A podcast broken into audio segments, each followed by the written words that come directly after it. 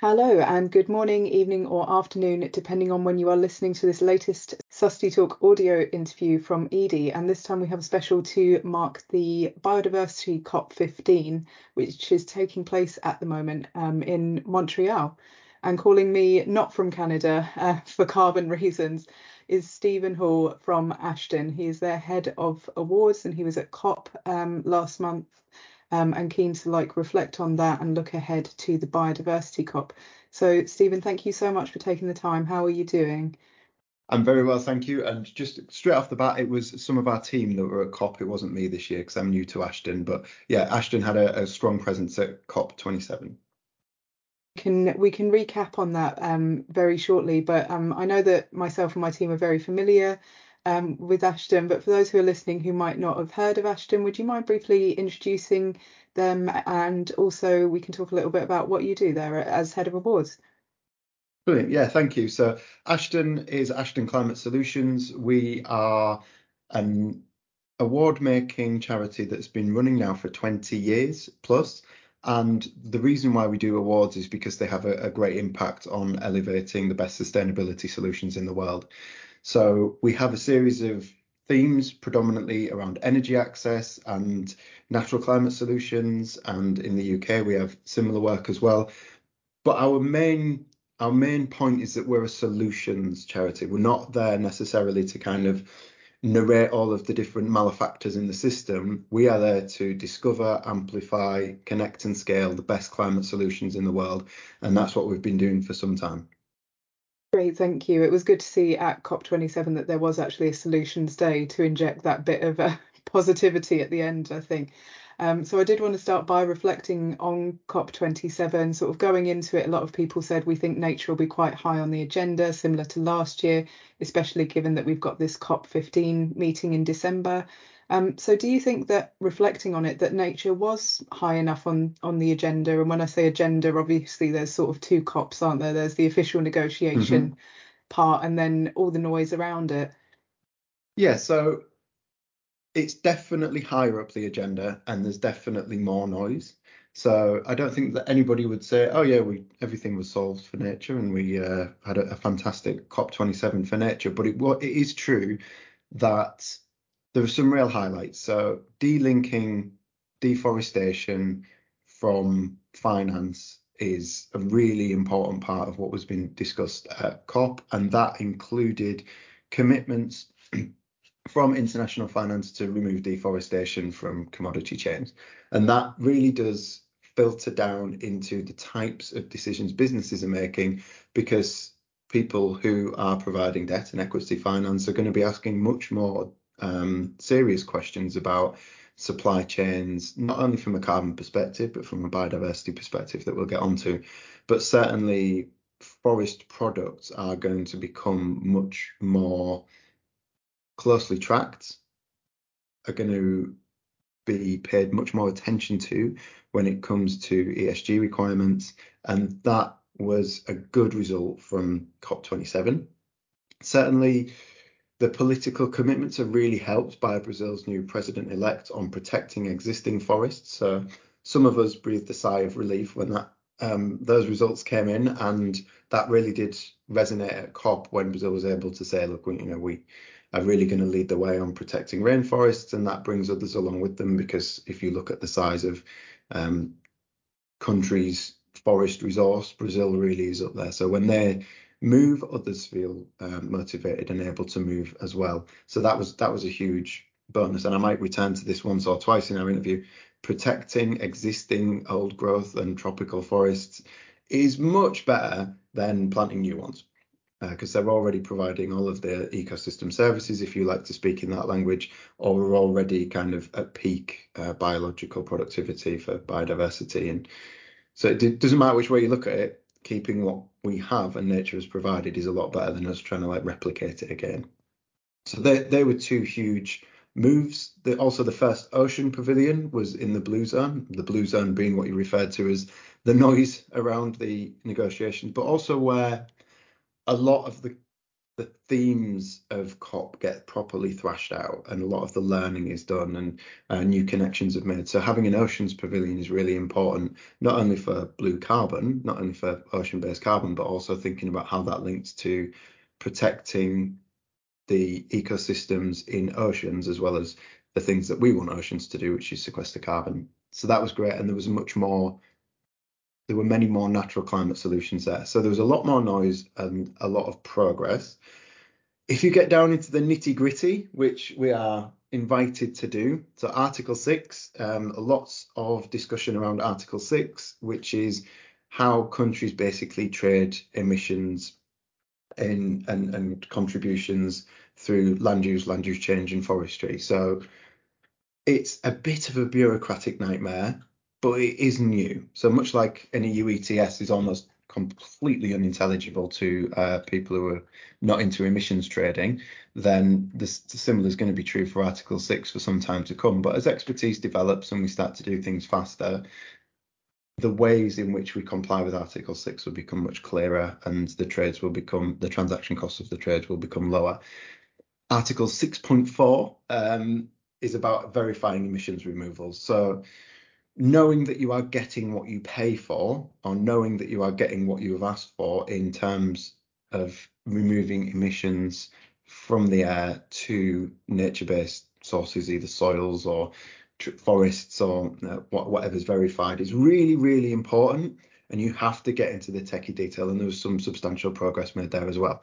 So those things are huge positives but the kind of the negatives that came out of it are going to be some of the same as our policy asks for um, COP15, which is the voice of Indigenous and local communities are still not being heard.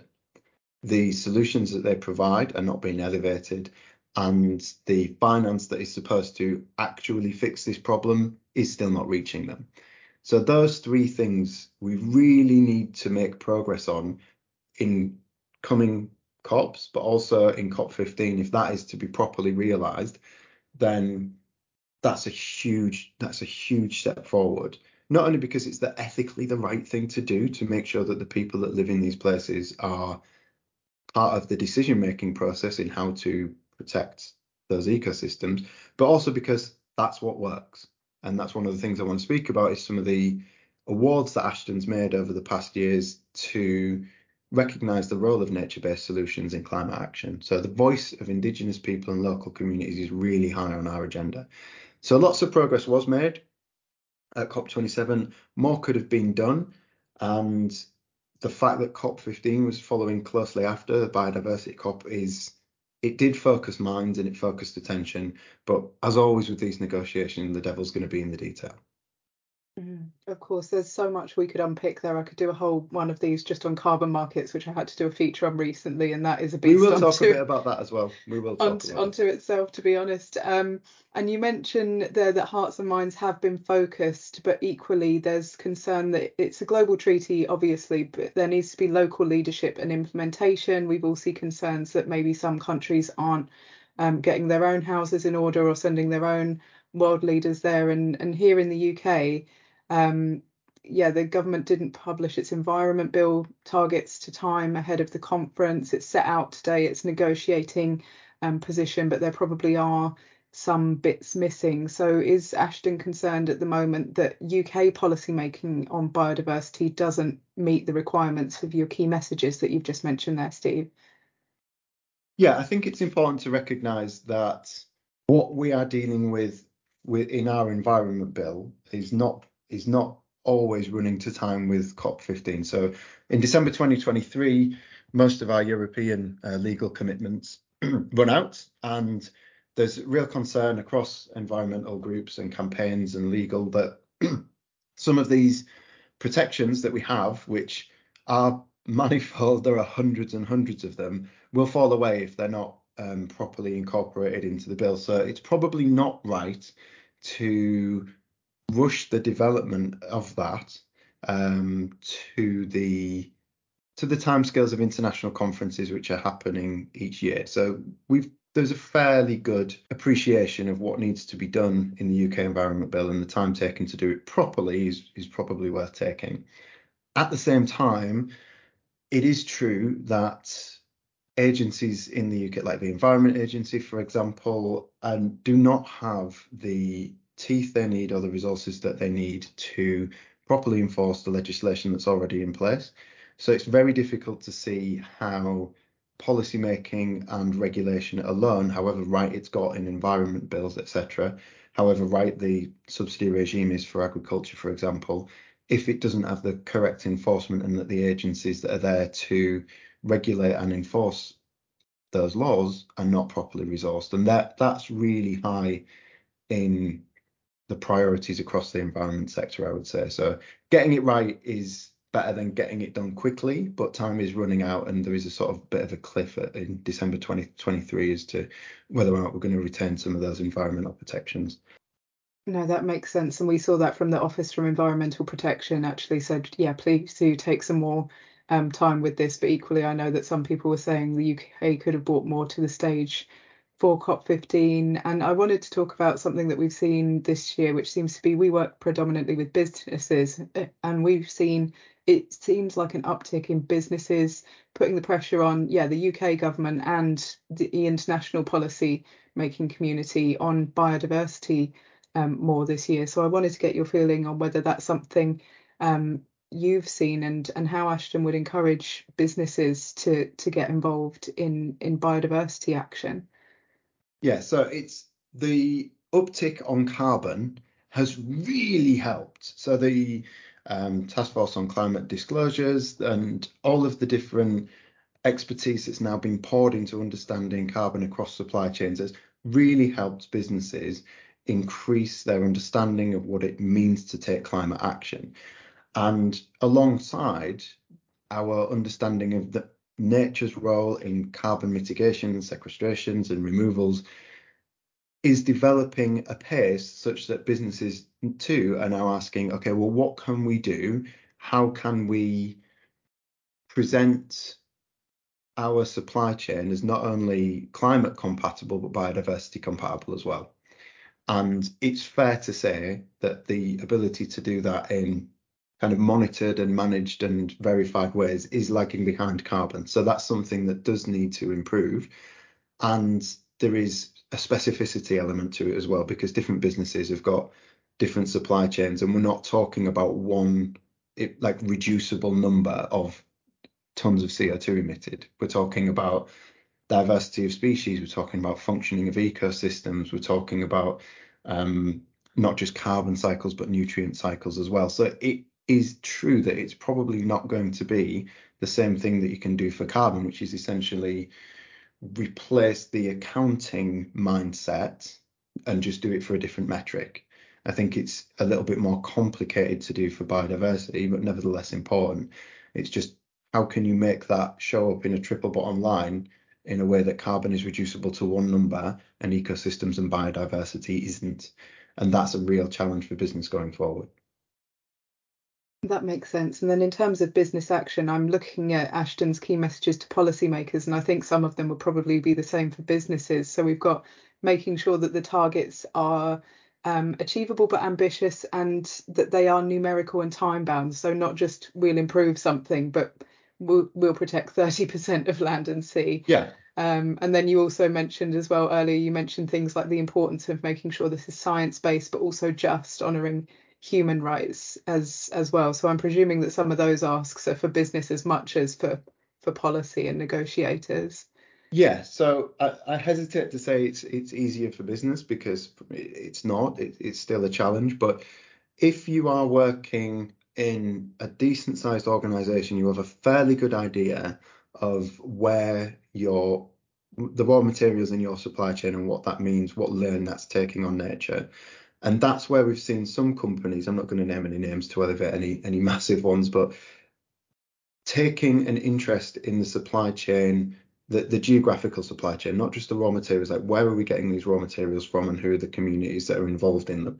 I can think of several doing transnational, um, shall we say, biomass trades who have paid attention to that supply chain in such a way that they've worked properly with the communities involved our call would be to do that for in every business and in every policy is to recognize that wherever a substantial amount of raw materials is coming from that you can work with local people to figure out what the ecosystem impacts are because it's very easy to mask them behind a sort of generalized standard. But it's harder if you say well we get 50% of our timber from Indonesia and what does that mean for us? Like what does that mean in gross tonnage and what does that mean in terms of what standards are applied to those forests in those places and can we verify that those communities are involved in them? Or is it just one company that's bought that land out and no longer uh, ensures rights of access to those you know to those areas? So that's that's important to us. And that's a good time i think for me to talk about some of the reasons why we do awards and sort of move away from the generic generic and into the specific so this year in 2022 we awarded seven Ashden Awards, five of which um, came from internationals, and three or four of which were intrinsically linked with nature. And one of our, sorry, two of our awards are funded by um, Department for Business, Energy and Industrial Strategy, and that's energizing agriculture and natural climate solutions. So both of those are intrinsically linked with nature. One is about food supply chains, and one is about natural climate solutions in the sort of tropical forest belt. And our winners of those two awards were SokoFresh for energizing agriculture. So the two awards that we had internationally that are related to natural climate solutions and energizing agriculture were funded by the Department for Business, Energy and Industrial Strategy. And one of those awards was won by SokoFresh, which is a company looking at chilling agricultural supply chains. So 40% of harvest can be lost by farmers simply because they don't have access to a cold chain. So if you have access to a cold chain whereby you can bulk up harvests and get them to market, then you are losing a lot less produce. You need you've got a much more efficient way of contributing to global food supply. And SokoFresh do that using solar chillers. So by finding a company that is linking clean energy with reducing agricultural losses, there's a real synergy there. And that's why we were really excited about SokoFresh and really want to continue to elevate them over the next 12 months. And in Indonesia, we awarded ASRI for natural climate solutions. And ASRI are their predominant mission is to stop illegal logging.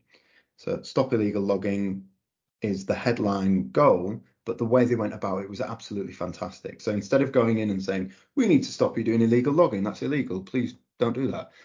Instead, they went and listened or, or did what um, they call radical listening. So they go into a community and listen to the reasons why um, illegal logging is a problem.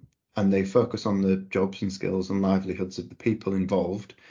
And then look at the leverage points as to, okay, well, if we want to if we want to move the needle on illegal logging, then how far down the chain do we need to go? And what people were asking for was healthcare and education first. So that's what ASRI provided, healthcare and education first.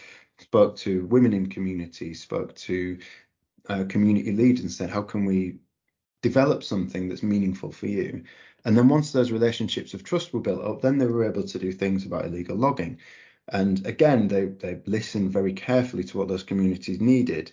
And one of the things was, well, we've invested a lot in our chainsaws. These chainsaws are expensive as part of our kind of monthly annual income. We can't just cast them to one side and start some doing something different. So they do a chainsaw exchange, like a pawn shop for chainsaws, if you like, which means that when you offer a new um, livelihood for people who were previously doing illegal logging, you take the chainsaw in and then start provisioning them with the things they need to restore uh, the forests around them. So not only have they managed to reverse illegal logging in the places that they operate, they have increased forest regeneration and they've also increased the opportunities, jobs, skills, and livelihoods of the communities involved. That's why that was such a great solution, and we wanted to celebrate that and make a big song and dance about ASRI is because that's a real solution to all of the problems that happen. Well, not all of them, but like a, a decent basket of the problems that people are facing in those places without just coming in and saying, we need to protect so many million hectares. So we're going to draw a big line around it and then police that area. Like that's mm. that's one way of doing it. But a much more sensitive and long-term effective way of doing that is to build sustainable livelihoods in regenerating those ecosystems which are under threat. That makes sense. That makes complete sense. And I guess I'm listening to this, and these are great solutions. And I know they're coming from perhaps smaller um, innovators. So I guess I'd like to wrap up by asking what are bigger businesses doing to support people innovating like the projects you mentioned, and what can they do if they're not already involved in that? Well, I mean, it's obviously supporting Ashden would be the first thing that you would do. And then the second thing that you would do is you would look at the types of winners that we're elevating, the types of solutions that we're able to discover, and think about how you can either support them directly, how you can lobby COP15, how you can get involved in policy such that those indigenous livelihoods and local communities are understood fully in the work that you do and the policies that you're advocating for. And then finally, continue to look down the supply chain and really question yourself is this standard sufficient? Is this whatever standard that we're signing up to? Because it's difficult to put your finger on one because some might be forest products, some might be ocean products, some you know might be uh, just global commodities, palm oil, if you like whichever standard you are signing up to, is it meaningful for you? Is it sufficient just to perform to this standard, or can you do more by understanding your supply chain and the communities that make it up, essentially? And that there are three things that business all businesses can do to a different degree, depending on their size. But our message would be always to look deeper, really understand who is developing these, who's bringing these commodities to market for you? And then how can you understand that in terms of global biodiversity loss? Because there's not one giant global biodiversity loss machine that's just hoovering through ecosystems. It's millions of different supply chains and millions of different businesses, and it's beholden upon everybody to look down their own supply chain and question whether or not we can do better. Got it. Um, Steve, I know we're running out of time for the call, but I know that as Ashden's so solutions focused, I thought it was important to end with some actions that people could take away um, from this. So thank you very much for those and thank you for your time. Um, and I have my fingers crossed for a productive COP with a strong outcome for, for everyone involved. So thank you very much. Thank you very much for your COP15 insights today.